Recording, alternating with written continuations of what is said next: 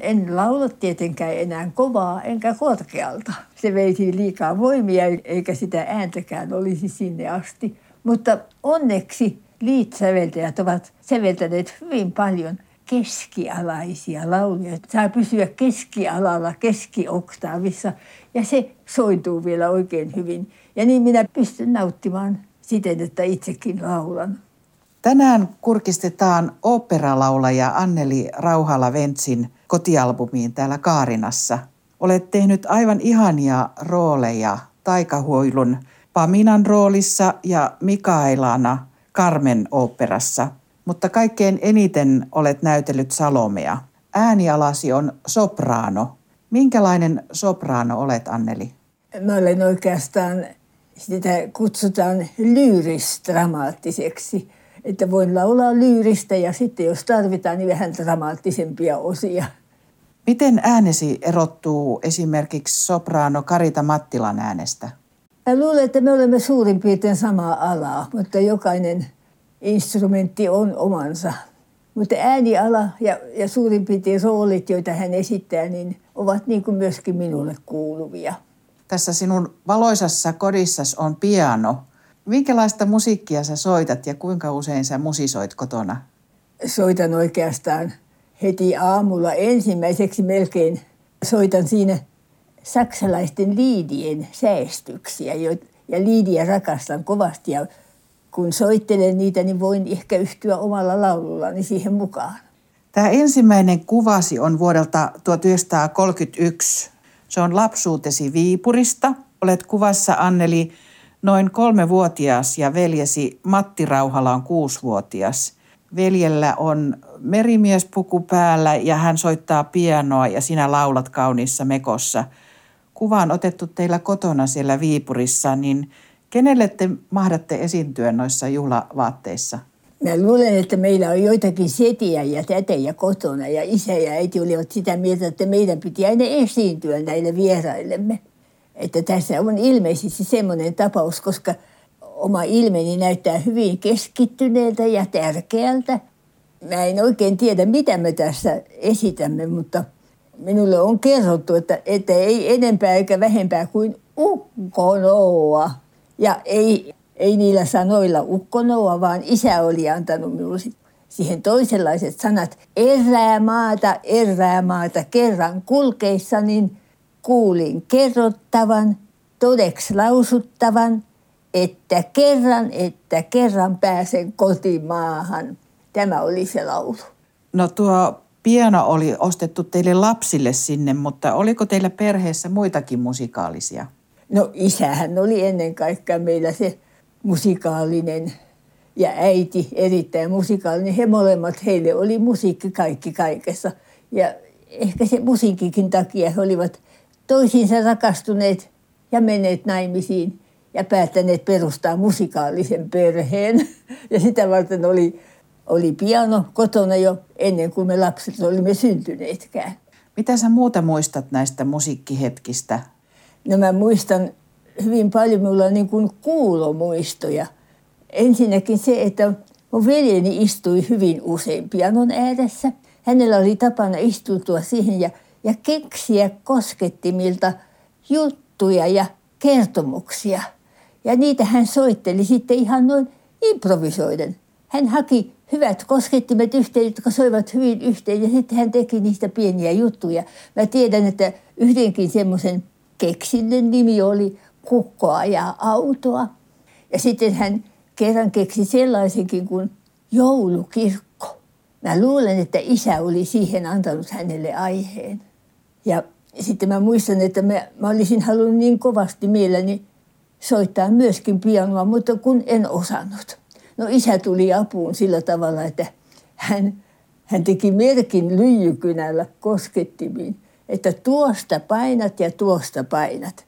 Ja sitten kun Matti on sitä mieltä, että sinä saisit tulla mukaan hänen soittoonsa, niin hän, hän saa sinua tönästä kyynärpäällään. Ja näin hän tekikin. Ja tällä tavalla me soitimme nelikätisesti pianoa. Minä olin mukana ja olin onnellinen, että sain olla mukana. Te puhuitte varmaan siellä Viipurissa sitä ihanaa, hauskaa miesiä kieltä. Minkälainen kaupunki Viipuri oli muutoin lapsen silmin? Voi Viipuri oli tietysti aivan ihana, ei voinut kuvitella mitään, mitään muuta kaupunkia, joka olisi niin ihana ja niin hauska.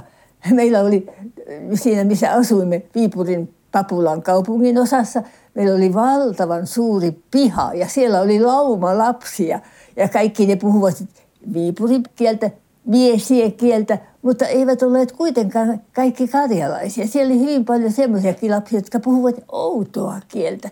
Siellä oli semmoisia, jotka vähän puhuivat niin kuin venäjän sotkuista, vähän ruotsalaista, vähän tuli jostakin saksan kieltä mukaan. Ja sitten oli juutalaisia lapsia. Ja näitä lapsia oli paljon ja leikkivät mielellään yhdessä ja oli, oli kerta kaikkiaan hauskaa. Eli se oli aika kansainvälinen kaupunki. Viipuri oli ihan valtavan kansainvälinen. Siellä mitenkään niin kuin nähty, että olisimme olleet eri rotuja. Esimerkiksi minun isäni oli pohjalainen ja äiti oli hämäläinen, mutta he olivat viipurilainen perhe. Tuntuuko se kaupunki turvalliselta lapsen Tuntui. silmiin? Voi hyvänen aika siitä suurelta pihalta me juoksimme Papulan kadulle ja tota, siinä, siinä kulki sitten tietenkin hevosia, mutta kulki myöskin autoja ja joskus juoksimme kovaa kyytiä katsomaan maailman suurinta linja-autoa, joka oli semmoinen ruskea, hirveän pitkä linja-auto ja se kulki Viipurin kaupungista tienhaaraa. Ja sitä mentiin aina katsomaan, se oli meille semmoinen ihmetys. Ja sitten me juoksimme Papulan kadun yli ja siinä meitä vastapäitä oli Karjalan kaartin kasarmi. Ja se oli jännittävä paikka. Siinä käveli kaiken aikaa, siinä oli puomi, sinne ei saanut mennä sinne kasarmin alueelle. Ja puomin edessä käveli edestakaisin vahtisotilas, jolla oli pistin nostettu korkealle. Ja se oli jännittävää. Sitten me kysyimme, että mitä varten sä täällä vartiot, että no kun tuonne ei saa mennä. No kuitenkin sitten joskus talvella, kun oli ihana kelkkakeli, niin minä uhmasin kuolemaan ja laskin maha kelkalla sen puomin alitse kasarmin puolelle. Jäin silmät ummessa odottamaan, että koska se pistin mies tulee ja pistää minua. Vanhempasi laittoivat sinut jossakin vaiheessa Viipurin saksankieliseen leikkikouluun. Joo. Miksi näin? Oli hauskaa, että lapset oppivat muita kieliä ja lapset oppivat hyvin helposti muita kieliä. Ja niin äiti teki jonkinlaisen sopimuksen erään tuttavan perheen kanssa, jossa oli pieni leikkitoveri minulle, semmoinen Anja Nevalainen. Tämä Anja Nevalaisen äiti ja minun äitini veivät minut läpi koko Viipurin keskikaupungin saksalaiseen seurakuntaan. Ja siellä oli saksalainen leikkikoulu. Siellä oli tante Kete Siegfried, joka sanoi meille heti paikalla Guten Tag, willkommen ja puhui kaiken aikaa vain saksaa, ei yhtään ainut suomen sanaa. Ja siellä oli hauskoja leikkitovereita, siellä oli näitä Viipurin näyttelijöiden lapsia, muun muassa Lehesmaan mies, joka oli Arvo Lehesmaan ja Aino Intkeri Notkolan poika. Ja sitten siellä oli Sirppa Sivori, josta tuli näyttelijä taas myöskin Turkuun. Ja, ja tota, me kaikki puhuimme heti paikalla saksaa ja se opittiin sillä tavalla, että siellä oli paljon leikkikaluja ja meidän piti kulkea ja katsoa ja kysyä näistä leikkikaluista, was ist das? Ja siihen vastattiin, das ist ein Stuhl, was ist das? Das ist eine Puppe. Ja tällä tavalla me opimme vähitellen saksan kieltä. Ja sitten loppujen lopuksi, niin kun tuli kevät, niin me näyttelimme siellä – susihukan ja punahilkan. Ja minulle annettiin rooli susihukka. Ja Sirpa Sivorista tuli punahilkka. Ja minä olin se paha suuri susihukko, joka sitten nielaisi sen Sirpa Sivorin. Hänet heitettiin sen sohvan yli, jossa minä makasin niin kuin mukamas isoäitinä. Minkälaista oli olla susi? Se oli oikein kivaa. Mä muistan, kun mä harjoittelin kovasti näitä vuorosanoja ja punahilkka kysyi, että miksi sinulla on noin suuri suu, niin sitten mä ärjäsin hänelle, että tässä ihti pesä fressen kann. Mutta teitä oli kolme lasta perheessä, mutta vain sinut laitettiin tähän saksankieliseen kouluun. Niin minä olin sen ikäinen, että mä voin olla siinä leikkikoulussa. Mun veljeni oli jo kansakoulussa. Mun pikkusiskoni ei ollut vielä syntynyt. Hän syntyi, kun mä olin seitsemän, yli seitsemän vuotias. Silloin me saimme oman pienen pikkusiskon. Ja isä sanoi, että nyt meillä on kolmi sointu. Ja tälle pikkuselle annettiin sointunimi. Se oli aivan ihanaa. Se oli meille semmoinen suuri lahja. Toinen kuvasi on otettu talvisodan aikaa vuonna 1940. Se on luokkahuoneesta Alajärveltä, minne pakenitte sotaa. Kuvassa on viisi lasta ja yksi aikuinen.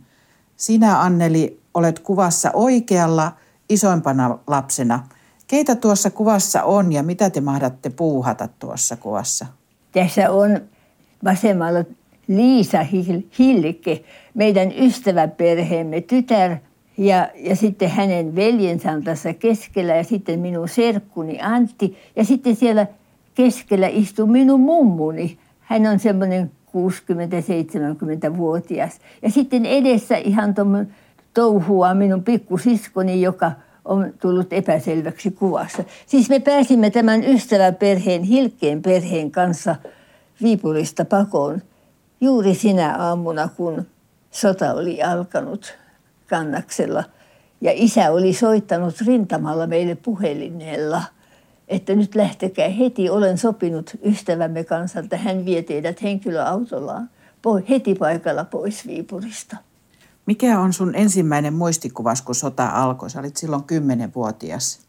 Siis mä muistan ensin sen aamu alkoi niin kuin jokainen aamu. Oli menossa kouluun ennen kello yhdeksää ja menin puiston yli. Siellä oli, ei ollut yhtään lunta maassa, hyvin kirkas päivä, pakkaspäivä ja kaikki lätäköt olivat jäätyneet ja minä hakkasin niitä lätäköitä kannallani rikki. Ja menin kouluun ja meidän ensimmäinen tuntimme alkoi. Ensin oli, oli rukoukset ja mä muistan vielä, että mä seisoin harmonin vieressä. Eräs tyttö soitti harmonilla virta ja hänen sormessaan kiilsi ihanan säiskyvä rubiinisormus. Ja siinä mä katselin sitä, niin yhtäkkiä alkoi sireenit soida. Siis hälytys, ilmahälytys. No ei se mitään. Me olimme harjoitelleet hyvin paljon tätä ilmahälytystä. Me tiesimme heti, että meidän täytyy mennä kiireesti vahtimestarin tyhjään asuntoon, jossa avattiin kaikki ikkunat. Ja siellä me olimme niin kuin mukamassa sirpalle suojassa ja, ja tota, katselimme ulos ja ajattelimme, että no niin, tämä on nyt taas tämmöinen harjoitus. Ja meidän piti ottaa vielä mukaamme semmoiset hiilinaamarit, jotka olivat sitä varten, että jos mahdollisesti tulee vaikka kaasua, sitten mä näin kaksi suurta lentokonetta, semmoisia hopeamärisiä lentokoneita. Oi, en olekaan nähnyt noin suuria lentokoneita, ajattelin. Ja, että tämä on ihan erikoinen harjoitus. Mutta sitten mä näin, kun auringon paisteessa loisti yhden lentokoneen siivissä punainen tähti. Silloin mua kourasi sydämessä. Mä ajattelin, että tämä ei ehkä olekaan nyt harjoitus. Onkohan nyt tosiaankin alkanut sota. Ja silloin kohta tuli meidän opettajamme luoksemme ja sanoi, vaara ohi. Se oli hyvin lyhyt tämä hälytysaika ja sanoi, että menkää kotiinne. Koulu on nyt loppunut, sillä meillä on alkanut sota. Paljonko teille annettiin perheessä aikaa ja mitä te saitte ottaa mukaan edes kotoa? eihän meille annettu mitään aikaa. Meillä oli se aika, mitä kiireessä otimme. Auto odotti jo siellä alhaalla kadulla ja, ja tämä perhe, joka me vei meitä pakoon ja äiti keräsi sitten, mitä nyt tuli mieleen, keräsi laukkuunsa ja, ja puki meidät hyvin vahvasti. Ja niin me ahtaudumme siihen pieneen henkilöautoon ja lähdimme Viipurista. Mä muistan sen hetken, kun Eh, lähdimme kotoa. Meillä oli hyvin kaunis uusi koti. Olimme vasta muuttaneet sinne. Se oli Viipurin kaikkein modernein talo, Brahenlinna nimeltänsä Pantsanlahdessa. Ja siellä kukki vielä ikkunalla ihanasti amaryllis. Sitten menimme ulos, niin äiti painoi oven kiinni ja kuinka muistan, hän jäi niin kuin nojaamaan siihen oveen ja silitti sitä ovea. Ja sitä ei koskaan enää avattu meidän kodiksemme. Ja niin lähdimme Viipurista. On sanottu, että se lasten elämä silloin sota-aikana oli aika arvaamatonta ja lapset jäi aika usein sota-aikoina yksin, kun vanhemmat oli kiireisiä. Niin otettiinko sinun tarpeitasi huomioon lapsena? Saitko sä riittävästi hoivaa sodan aikana? Kyllä me olimme kaikki yhdessä. Meidän perheemme oli yhdessä autiossa Alajärven kansakoulussa.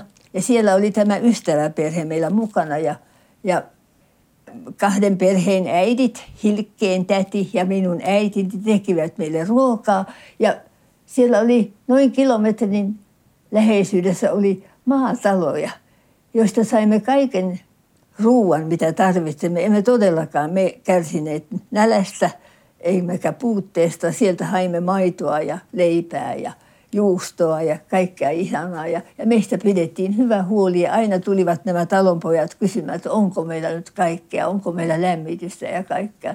Että meistä pidettiin oikein hyvä huoli. Nämä kaksi äitiä, jotka olivat meidän kanssamme, niin he laittoivat meille hyvää ruokaa. Mä vaan muistan sen, että totta kai lapsilla oli hyvä olla yhdessä ja leikimmekin yhdessä, mutta vanhemmat olivat aina aivan totisia. He eivät koskaan nauraneet, ei koskaan hymyilleet. Mä näin äitini mielessäni vielä, kun, kuinka hän keittää keittoa ja hänen kyyneleensä valuvat siihen hellalle samalla, kun hän keittää meille keittoa. Siis heidän surunsa ja pelkonsa oli erittäin suuri. Ja se tuntui niissä lapsissa ja mekään uskaltaneet sitten suurimmin äänin riemuita, koska tiesimme, että meidän maamme oli vaarassa. Me tiesimme sen kaikki ihan varmasti. Näkyykö teidän perheessä, Anneli Rauhala-Vents, myös semmoinen isänmaallisuus? Kyllä. Siis isänmaa oli meillä ihan kaikki kaikessa. Tämä isänmaallisuus oli jo meihin istutettu aikanaan Viipurissa. Isä opetti meille isänmaallisia lauluja ja sitten kun tosiaankin olimme sodassa, niin tietenkin oli se ainoa rukous ja se ainoa toivomus, että, että me pelastuisimme, ettei meitä kokonaan vallotettaisi. Kaikki miehet olivat sodassa. Miehiä ei näkynyt missään. Kaikki työt oli naisten tehtävissä. Ja siksi meidän, meillä oli semmoinen huoli ja semmoinen tarve, että meidän täytyy auttaa noita sotilaita, jotka kovassa pakkasessa talvisodassa taistelivat henkensä uhalla. Ja silloin meille annettiin semmoinen tehtävä, tekin voitte tehdä, te lapset näille sotilaille jotakin. Te voitte jotakin tehdä käsitöitä. Ja niin ne meille opetettiin, minullekin opetettiin virkkaaminen ja kutominen. Mä muistan, että mä tein ensimmäiset polven lämmittäjät, kudoin semmoisena pienenä tyttönä ja lapasia ja sukkia me teimme. Ja teimme niistä sitten paketteja, kirjoitimme sinne kirjeen, terveiset, lähetimme tuntemattomille sotilaille. Ja ne menivät todellakin perille, sillä me saimme kiitosvastauksia, hyvin hertaisia vastauksia sotilailta. No, talvisota päättyi 13. päivä maaliskuuta vuonna 1940 ja sitten koittiin semmoinen vajaan vuoden pituinen välirauha, joka kesti kesäkuuhun 1941 asti. Palasitteko silloin takaisin Viipuriin? Ei suinkaan.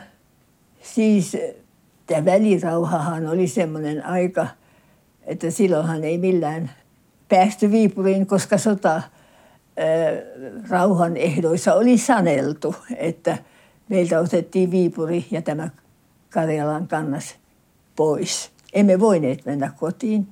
Silloin isällä oli suuri kiire hakea meille asuinpaikka Suomesta jostain muualta. Hän kiersi sitten Suomessa ja löysi lopulta Lahden – ja sieltä isä sitten löysi meille pienen asunnon ja sinne me asetuimme silloin vuonna 40. Ja Lahti tuntui sitten hyvältä paikalta senkin takia, että Lahteen muutti myöskin hyvin ansioitunut Terijoen yhteiskoulu. Sen nimeksi annettiin Kannaksen yhteislyseo. Ja sinne minä sain mennä sitten jatkamaan kouluani ja veljeni meni sitten Lahden lyseoon. Sitten vielä parempi asia oli se, että, että Lahteen muutti myöskin Viipurin musiikkiopisto. Se tuli sitten Lahteen ja, ja se oli meille hyvin tärkeä. mun veljeni, joka oli jo pitemmällä pianon soitossa, niin hän voi jatkaa entisellä hyvällä opettajallaan Sergei Kulangolla. Ja minulle ostettiin viulu. Sitten jatkoi myöskin pianon soittoa myöskin tällä hyvällä Sergei Kulangolla. Ja mun viulunopettajani oli myöskin kuuluisa Tatjana von Rippas, joka oli jo vuosia opettanut Viipurin musiikkiopistossa Viipurissa. Niin Viipurin musiikkiopistosta se jatkoi toimintaansa nimellä Lahden konservatorio. Nimenomaan. Sodan päätyttyä perheesi tosiaan muutti Lahteen ja isä osti ensimmäisenä asiana pianon kotiinne. Miten vanhemmat pystyivät rakentaa uuden kodin ja toimeentulon, kun omaisuus ja kaikki koti oli jäänyt sinne Viipuriin? Tähän kysymykseen, tätä minä en todellakaan tiedä. Mm. Se oli isän asia, miten hän järjesti, mutta hyvin vaikeaa hänellä oli. Vallankin kun sota alkoi vuonna 1941 jälleen ja hän joutui jälleen rintamalle. Ja minun veljeni, joka oli vasta 16-vuotias, hän lähti vapaaehtoisena mukaan. Tosin hänet sitten lähetettiin kotiin takaisin, koska hän oli alaikäinen. No entä sinä itse, Anneli Rauhala-Ventsä, kirjoitit sodan jälkeen ylioppilaaksi. Minkälainen nuori aikuinen sä olit silloin? No mun täytyy sanoa, että jollain lailla hyvin hapuileva. Kyllä mä olin hyvin elämänhaluinen ja halusin harrastaa sitä ja tätä, mutta vähän liian, se oli vähän liian sekava. Mä en oikein tiennyt, mihinkä minun täytyisi keskittyä. Tosin Minulla oli se viulunsoitto ja oli pianonsoitto ja musiikki ennen kaikkea ja minä laulelin aina. Mutta en kuitenkaan tiennyt, mitä minä todella voisin alkaa. Mä olin siihen asti aina ajatellut, että minä haluan tulla agronomiksi, koska maatalon työ on niin kivaa. Tämä toive niin kuin sammui minusta ja minä en tiennyt, mitä minä aloittaisin. Kunnes mun ystäväni ehdottivat minulle lopulta, alappas lukea teologiaa. No minä aloin lukea teologiaa ja se oli mitä mielenkiintoisin ala. Ja teologia, teologian opiskelijana tutustuin sitten erään, erään toisen teologian opiskelijan, jonka, jonka kanssa sitten kihlaudun parin vuoden päästä. Ja jatkoin edelleen opintojani ja uuvuin siinä opinnoissani olin jo jatkanut oikeastaan hyvin pitkälle teologian opintoja, niin esimerkiksi kristillisissä etiikassa ihan laudaatturin asti, mutta minun täytyy jättää kirjani pois, koska uuvuin ja sairastuin.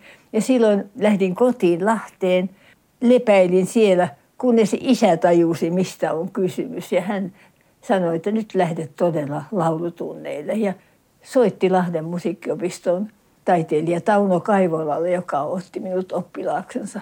Ja niin minä aloin laulaa. Jäikö tämä poikaystävä sitten kokonaan tämä kihlattu pois kuvioista? Hän ei jäänyt pois kuvioista, sillä me menimme jopa naimisiin. Ja minusta tuli tällä tavalla papin emäntä. Ja minä sitten lähdin taas tietenkin vanhempieni kotoa ja elin mieheni kanssa silloin useassakin maaseutuseurakunnassa, jossa tutustuin seurakuntaelämään, joka oli minusta hyvin mielenkiintoista ja rikasta ja paljon antavaa. Ja siellä ennen kaikkea voin hyvin paljon laulaa. Ja minua pyydettiin aina laulamaan. Olimme esimerkiksi Punkasalmen seurakunnassa, siis Punkaharjulla. Ja siellä, siellä oli kanttori nimeltä Kasimir Edelman. Ja tämä Kasimir Edelman – hän soitti niitä pieniä urkuja, erittäin hieno muusikko, mutta nämä urut oli niin pienet, että siihen tarvittiin aina semmoinen erikseen tämmöinen ilman polkia, jotta ne uru, että ne urut sai äänen. Ja sitten minä seurailin tätä ja sanoin, että minäkin voisin tehdä tuota. Ja minä poljinkin niitä urkuja ja poljin mielelläni. Ja menin sinne mielelläni Jumalan aikana avuksi. Ja silloin Kasimir Enel sanoi, että ei, Mä olen kuullut sinun myöskin laulavan, sun täytyy nyt hankkia toinen polkia, jotta mä saisin säästää sinä, kun mä laulan. Ja niin, minä sain sitten laulaa yksin siellä. Tunsin ihan kuinka mun niin kuin laulun siipeni levisivät ja musta oli aivan ihanaa laulaa ja mä sain siitä paljon kiitosta. Ja ennen kaikkea Kasimir Edelman oli hyvin, hyvin onnellinen minun laulistani ja halusi minua kuulla edelleen ja edelleen. Ja niin minä sain enemmän ja enemmän laulutehtäviä. Eli seurakunta tuki sinua laulutyössäsi? Kyllä, mä lauloin sitten kirkkokuorossa myöskin. Tänään on kuuden kuvan vieraana oopperalaulaja Anneli Rauhala-Vents, jonka valokuvia voi käydä katsomassa Ylen sivuilla osoitteessa yle.fi kautta kuusi kuvaa. Kolmannessa kuvassa ollaan vuodessa 1960 ja Lahdessa, missä tosiaan jatkoit lauluopintojasi. Kuvassa on opettajasi ja keskellä sinä Anneli ja säästäjäsi veljesi Matti Rauhala. Kuva on otettu tärkeän ensikonsertin jälkeen. Mitä muistat tästä tilanteesta? Minä olin edelleen opiskellut Tauno Kaivalalla Lahden musiikkiopistossa, tehnyt aina matkan sinne. Ja laulu edistyi ja tämä Tauno Kaivola antoi minulle sen, sen kehotuksen, että minun täytyisi mennä Savonlinnan liitkursseille, johon tulevat Viinin musiikkiakatemian professorit opettamaan. Kun olin täällä liitkursseilla, siellä olin vain passiivisena jäsenenä, koska en uskaltanut laulaa hyvin minimekkäiden toistan osanottajien edessä. Niin professori näytti minua ja sanoi, että teilläkin täytyy olla ääni. Ja minä menin hänen luokseen ja hän säästi minua. Lauloin Schumannin Veemut laulun. Ja hän, professori Reichet, piti tätä hyvänä. Niin mitä sä tuumit silloin tästä kutsusta, kun oli näitä nimekkäitä laulajia mukana siinä? kun hän kuuli minun laulavan, niin hän halusi minua tavata enemmän ja, ja laulattaa minua enemmän. Ja sitten hän tavallaan niin kuin kutsui minut Viiniin oppilaaksi. Hän sanoi, että teidän täytyy ehdottomasti jatkaa. Ja niin minä tein tämän päätöksen. Matkustin sinne, mutta ennen tätä päätöstä sain tietää, että tämä professori Raihit, joka oli nyt kutsunut sinne, niin olikin kuollut. Mutta hän oli kuitenkin jo määrännyt minulle äänenmuodostuksen opettajaksi professori Wolfin, jolleka minä sitten menin äänenmuodostukseen. Minkälainen se oli se avautunut opintie siellä Viinissä? Sehän oli tietenkin aivan ihanaa. Oli aivan ensinnäkin ihanaa olla Viinissä, jossa oli niin paljon musiikkia ja hyvä, hyviä konsertteja ja, ja suuremmoiset opettajat. Mä olin siellä Liit-luokalla professori Viktor Greifillä, joka oli aivan suuremmoinen professori. Ja sitten operaluokalla kamarilaulaja Elisat Höngenin luokalla. Ja tein innolla töitä, mutta sitten mun isäni oli täällä kuollut ja palasin Suomeen. Yritin jatkaa elämäni Suomessa, mutta sitten kuitenkin mä päätin silloin siinä vaiheessa, että ensikonsertti täytyy antaa nyt jo Suomessa. Ja siinä, tai siis tämä ensikonsertin kuva on siltä ajalta, siis vuonna 60, kun mä olin ollut jo kerran Viinissä opiskelemassa ja tullut takaisin Suomeen joksikin aikaa. Minkälainen merkitys ja tarkoitus sillä ensikonsertilla oli entisaikaan? Se tarkoitti sitä, että jos se hyväksyttiin ja jos se sai jonkinlaisen arvostuksen, niin silloin sai nimittää itseänsä taiteilijaksi. No miten sitten Saksan sujuit tuossa vaiheessa, kun sä olit Viinissä? Se oli tietenkin noin puhuttuna ja nopeasti puhuttuna vähän vaikeata, mutta kyllä se pian siitä aukeni, kun vallakin kaikki laulut ja lauloin olivat saksalaisia. Minun saksan kieleni oli jo pohjustettu lapsuudessa. Kuka sua tuki lauluopinnoissa ja muutenkin, kun sä asuit yksin siellä maailmalla? No minun professorini oli erittäin suuri tuki ja hänen perheensä.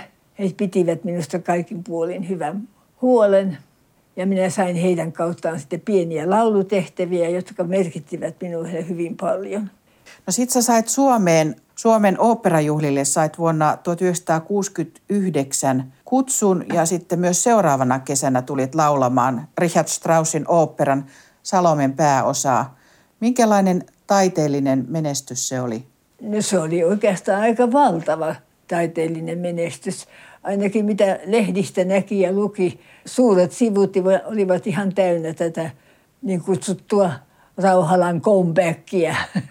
Ja, ja oltiin hämmästyneitä siitä suorituksesta, jonka minä olin saanut aikaan. Miltä Suomen musiikkimaailma tuntui ja vaikutti, kun sä olit jo ehtinyt asua monta vuotta pois Suomesta? No mä olin oikeastaan Suomen musiikkimaailmassa hyvin yksinäinen, koska – olin ollut kauan poissa ja Ja sitten tämä tehtävä, nimenomaan Salome, oli minulle niin semmoinen vaikea tehtävä, että en voinut ottaa osaa mihinkään yhteiseen taiteilijoiden elämään ja enkä tutustua heihin paremmin, vaan minun täytyy tehdä yksin tätä työtä niin hyvin paljon.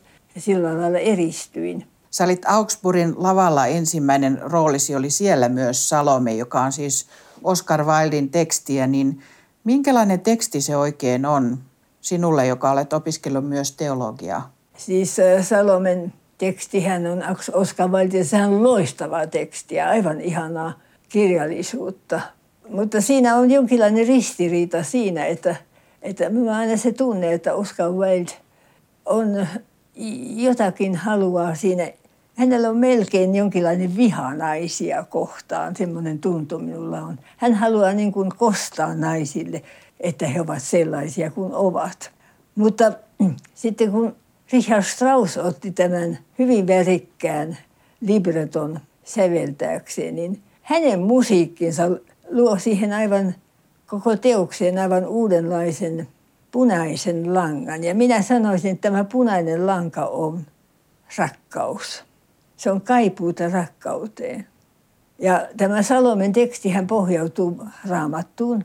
Salome on raamatussa mainittuna Markuksen evankeliumissa ja sitten myöskin hän on historiallinen henkilö, joka on tehnyt tämän, mitä tässä kerrotaan tässä Oscar Waldin näytelmässäkin, vaatinut Johannes Kastajan pään hopealautasella. Ja tämä Salome on minun mielestäni on nuori tyttö, ja niin kuin kaikki nuoret ihmiset, se vallankin nuoret tytöt, he haluavat, he kaipaavat puhtautta ja he haluavat rakastua ja heissä on se rakastumisen aihe. Mutta he eivät voi rakastua, koska kaikki on likaista ja turmeltunutta ympärillä. Ja Salome haluaa ja kaipaa tätä puhtautta ja kauneutta, kääntyy katsomaan puhdasta, kaunista, valkealta kuuta taivaalla, sanoi, ja, ja kuu on puhdas ja koskematon. Silloin hän kuulee Johannes Kastajan äänen. Johannes Kastaja saarnaa ja kertoo Jeesuksesta. Hän on tuleva tänne ja vapauttaa teidät kaikki. Ja kun Salome kuulee tämän äänen, tämä on hänelle puhdas ääni, johon hän heti paikalla alkaa rakastua ja haluaa välttämättä nähdä tämän henkilön, joka puhuu näin kauniilla äänellä.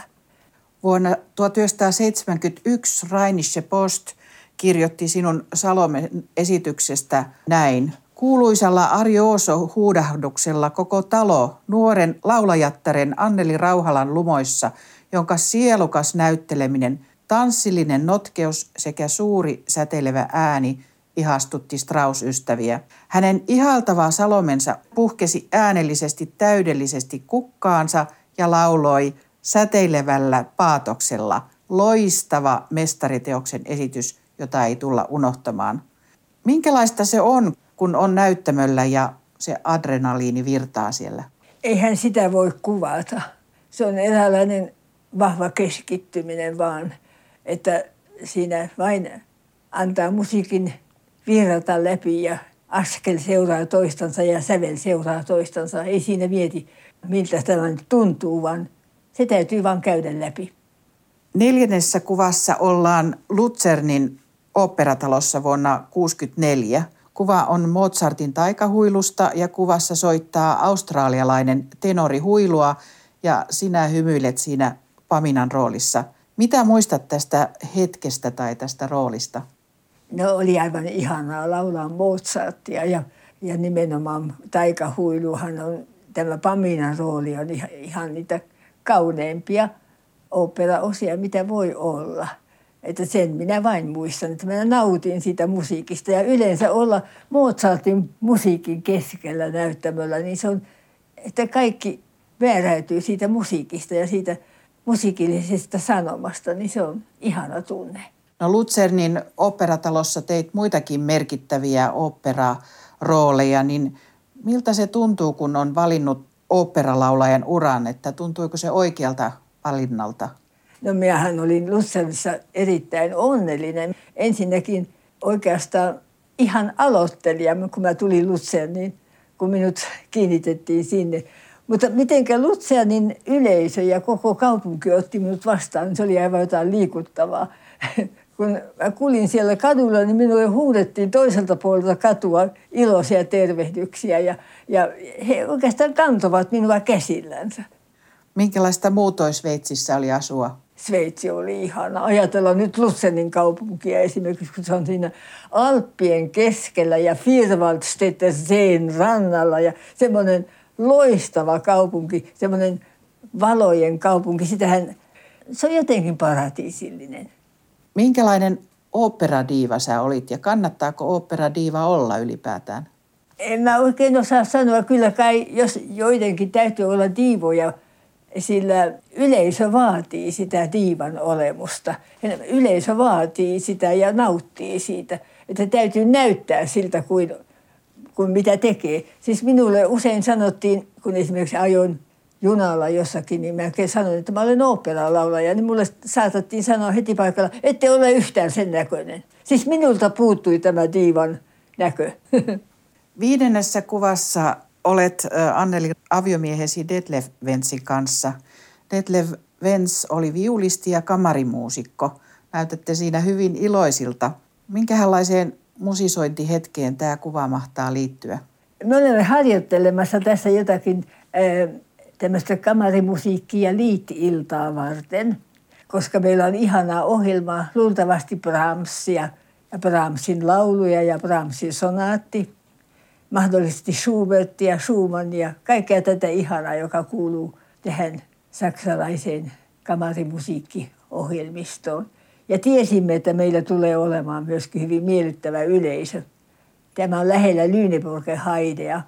No tapasit tulevan miehesi Suomessa Savonlinnassa, kun olit käymässä Minkälainen se ensikohtaaminen oikein oli? Minä en tavannut miestäni Savonlinnassa ollenkaan, vaan minä näin hänet kaukaa. Hän jäi minun mieleeni, mutta hän ei muista minua siitä. Mutta sitten me tapasimme kuitenkin Lübeckissä, kun mä olin tullut laivalla Lübeckiin. Ja siellä minun ystävieni piti viedä minut autolla Hampurin junaan. Ja tämä ystävä sanoi, että hän ei voikaan tehdä tätä, vaan hän antaa minut autoon, joka on hänen ystävänsä. Ja tämä ystävä, erittäin ystävällinen herra, pyysi minua autonsa ja ajoi sitten suurella kiireellä Lübeckistä Hampuriin, esitteli itsensä herra Ventsiksi ja sanoi olevansa kamarimuusikko, viulutaiteilija. Ja minä taas kerroin, mitä minä olin. No sen hän sanoi, että hän sen kyllä tietää. Hän on, että olen ollut Salome, Salome Savonlinnassa. Ja tämä matka Lübeckistä Hampurin meni aivan liian nopeasti. Me puhuimme niin paljon, että me, me niin kuin ryöstimme sanat toistemme suista. Puhuimme musiikista. Beethoven, Mozart, Brahms, kaikki, kaikki nämä. Ja yhtäkkiä mä olin sitten Hampurin aseman edessä ja minun matkalaukuni siirrettiin siihen alas ja minun erittäin ystävällinen uusi tuttavuuteni, hänen täytyy lähteä omiin kiireisiinsä ja mikoin matkaani sitten Bayeriin. Mutta myöhemmin, kun mä olin laulamassa Ruusuritarin Marsalkatarta Bambergissa, niin mä sain sinne tiedon, että jokin herra Vents halusi tulla tätä näytöstä katsomaan.